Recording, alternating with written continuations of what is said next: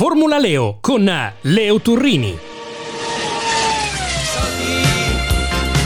mani protese, sguardi ingordi. Io venderei mamma mia, io venderei casa mia, io offro le mie virtù a chi mi dà di più. Allora, allora, soldi, sentire il suono dei miliardi. Non ti tradisco. Lo so, lo so.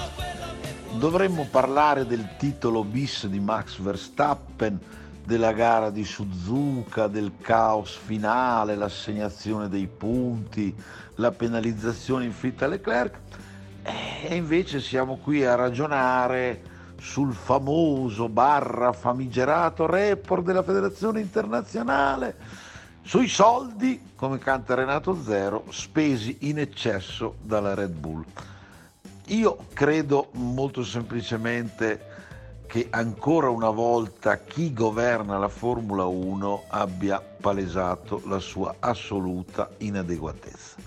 Mi è già capitato di dirlo, di scriverlo, non è possibile scrivere norme complicatissime che richiedono uno sforzo interpretativo straordinario e soprattutto è assurdo che ci voglia così tanto tempo, perché ricordatelo sempre, qui stiamo parlando del tetto alle spese per il 2021 e siamo autunno inoltrato del 2022, stavo per dire 82 addirittura.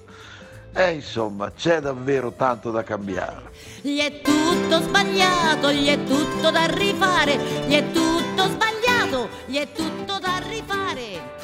Davvero tutto sbagliato, tutto da rifare, come diceva il mio amico Gino Bartali, del quale ormai una ventina d'anni fa ebbi anche modo di scrivere una fortunatissima biografia.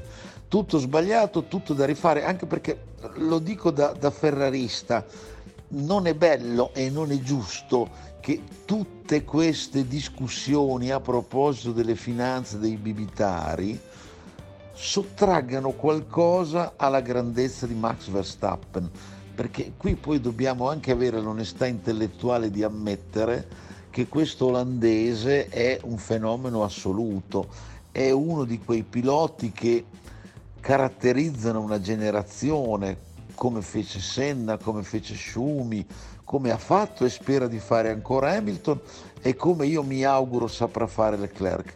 E proprio per questo insisto, è tempo che l'automobilismo in generale e la Formula 1 in particolare escano dalla gabbia di questa opacità permanente che condiziona in negativo la credibilità di tutto Sta l'ambiente. arrivando, sta arrivando. Inventate qualche cazzata. Ok, io dico che se vendiamo le Pfizer, magari abbiamo abbastanza lieviti di- 430.000 dollari in un mese solo, Jordan? Eh? Ma porca troia! 430.000 dollari del cazzo in un solo mese del cazzo! Ciao papà, sono spese di gestione, va bene? Spese di gestione, Jordan! Ma da un'occhiata qui! Guarda qui, 26.000 dollari! Per una fottutissima cena! Ok, no, no, no, questo te lo posso spiegare. Lo sai, abbiamo dei clienti, la quelli della Sì, Pfizer. la Pfizer, esatto, bistecche E poi dall'Argentina. lo champagne, il vino, abbiamo comprato champagne e poi tu hai ordinato quei contorni, diglielo che contorni Ho hai ordinato dei ordinato. contorni, così Contorni? potevamo... 26.000 dollari per i contorni? Ma che contorni erano? Guarivano il cancro? Sì, esatto, guarivano il cancro, questo è il problema, ecco perché costavano così tanto. Dai, falla Dico sul serio. Comunque facciamoci una risata perché c'è anche l'aspetto comico, no? È stato sostenuto che quello sforamento Red Bull pare 2 milioni di euro dipenderebbe in parte da eccessive spese dedicate al catering, insomma al mangiare, al bere. Ora io ho evocato DiCaprio dal film lì, Il lupo Wall Street, eccetera, per una ragione molto semplice, perché noi, noi dico appassionati di Formula 1, abbiamo un bisogno di serietà, io insisto, di trasparenza, di serietà. Io non credo affatto che Adrian Newey sia un baro e voglio essere schietto fino in fondo, non penso nemmeno che Red Bull stia vincendo perché ha speso 2 milioni di euro in più.